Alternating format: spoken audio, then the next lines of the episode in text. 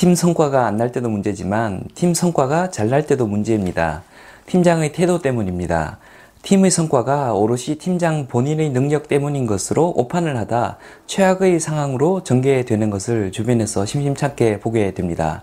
팀 성과가 좋을 때 팀장들은 어떤 착각에 빠지기 쉬운지, 그러다 어떤 안 좋은 상황으로 전개되는지, 그렇다면 팀장은 어떤 태도를 견지하는 것이 좋은지 등에 대해 이야기해 볼까 합니다. 안녕하세요. 커넥팅다 TV의 장프로입니다. 어, 잘 셋업된 업무를 반복적으로 수행하는 대기업이 아니라면 대부분의 중견 이하 기업들은 시장 확대를 위해 다양한 시도들을 하게 됩니다. 그런 시도들 중 소수는 사업적 결과로 이어지기도 하는데요. 성장 과정에 의사결정 권한을 가지고 혼신의 힘을 다했던 팀장은 사업 결과물을 자기의 분신처럼 여기고 몰입하게 됩니다. 그러다 몰입이 지나치면 사업 결과가 오롯이 팀장 개인의 맨파워에 의한 것으로 인식을 하기도 합니다. 성과가 팀장 개인 노력의 결과물이라는 자긍심은 사업을 성장시키는 원동력이 되기 때문에 회사 차원에서도 이를 인정하고 동기부여가 되도록 노력하게 됩니다.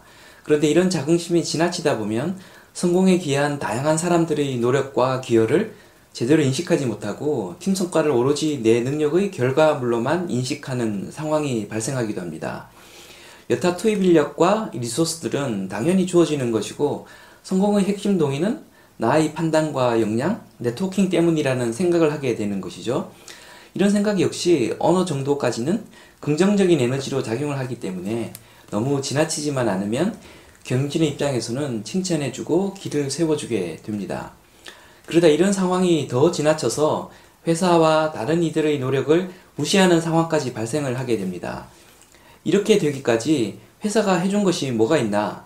내가 이 정도 했으면 회사도 나에게 가시적인 보상을 해주어야 하지 않는가 하는 의사를 부지불식간에 내비치게 됩니다. 더 나아가 내가 없으면 이 팀은 무너진다는 생각을 하고 은근히 보상이 없다는 이유로 혹은 내 말빨이 생각만큼 먹히지 않는다는 이유로 내가 이 대접 받을 거면 굳이 여기 있을 필요가 없다는 말을 하는 상황에까지 이르게 됩니다. 해당 분야의 실무야 당연히 경영진보다 해당 팀장이 더 잘 알겠지만 그 분야의 성공에 어떤 인자들이 작용을 하는지 팀장의 기여도는 어느 정도 수준인지 팀 구성과 리소스 변동 시에 팀 성과가 어떻게 움직일지에 대해서는 팀장보다 경영진이 더 정확히 아는 경우가 많습니다. 팀장은 비교 분석의 샘플 케이스가 본인 팀이 전부이지만 경영진은 그런 팀들을 과거부터 계속 봐왔던 사람들이기 때문입니다. 팀장 생각에 팀 성과는 팀과 팀장의 맨파워와 노력에 전적으로 의존하는 것처럼 보일 수 있겠지만 실상 어떤 팀의 성과는 그 회사가 지금까지 쌓아온 업력과 브랜드, 신뢰도, 네트워크의 결과물이기도 합니다. 회사가 해준 것은 없고 이런 대접을 받을 거면 굳이 여기 있을 필요가 없다는 말을 공공연히 하는 사람은 그 윗선의 사람과 트러블이 생기면 홧김에 때려치게 될 가능성이 높습니다. 내가 이렇게 지르면 가지 말라고 잡겠지? 좀 더 좋은 조건을 제시하거나 그게 아니라면 빈말이라도 하면서 굽히고 들어오겠지 하는 생각을 깔고 있습니다. 받아들여지지 않으면 그만두겠다고 소리를 쳤는데 생각이 다른 윗선에서 받아주지 않으면 준비 없이 회사를 나가야만 하는 황당한 상황으로 이어지기도 합니다. 뱉은 말이 있어서 수습이 안 되니 그만둬야만 하는 상황이 되는 겁니다. 이때 경영진은 큰 소리를 치던 팀장이 옮겨갈 수 있는 곳과 옮겨서 받게 되는 처우의 상승분을 대충 파악하고 있을 가능성이 높습니다. 본인 혼자만 본인의 캐파에 대해 착각하고 있었을 가능성이 있습니다. 내가 더 좋은 조건, 더 높은 직급을 진짜로 원한다고 하더라도 말을 아끼는 것이 좋습니다. 그러다 정말 필요한 순간에 단 한 번의 명확하고 강한 어조로 전달을 하는 것이 내게 훨씬 유리할 수 있습니다. 그런 말을 하기 전에 미리 준비도 하면 좋겠죠. 내 능력이 다른 데에 옮겨서도 먹힐까? 받아줄 곳은 있을까? 실제 받아줄 만한 곳을 알아둘 필요도 있습니다.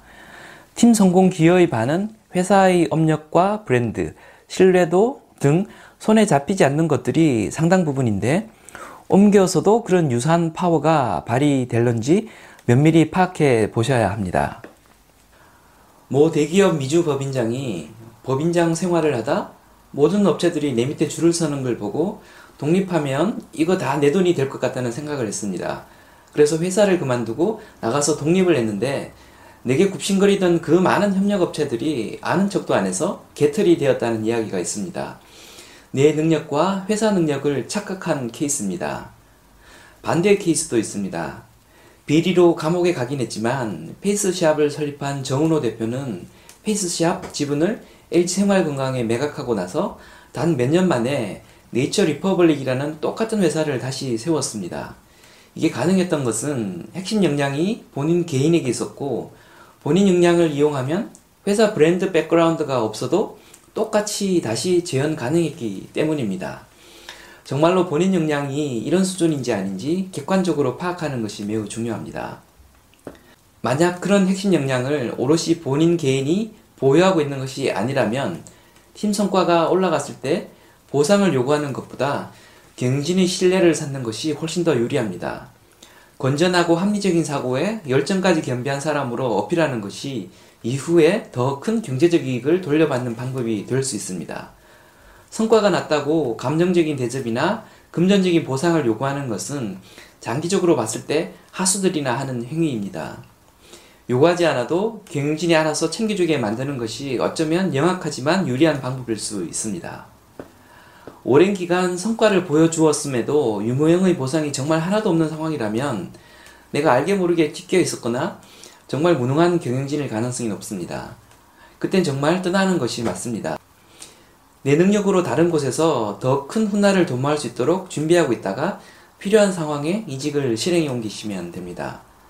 결론적으로 말씀드리면 팀 성과로 발생한 신뢰를 단기간에 돈으로 환전하려는 것은 어리석은 생각입니다. 겸손한 태도로 신뢰를 확보하는 것이 훗날 더 큰 경제적 실익을 얻는 방법이 될 수 있습니다.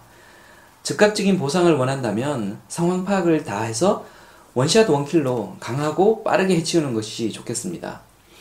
섣부른 감정적 오만함으로 내가 누군데 이런 대우밖에 안 해줘 라는 생각을 노출하는 행위는 내 능력과 신뢰를 갉아먹는 행위일 수 있습니다.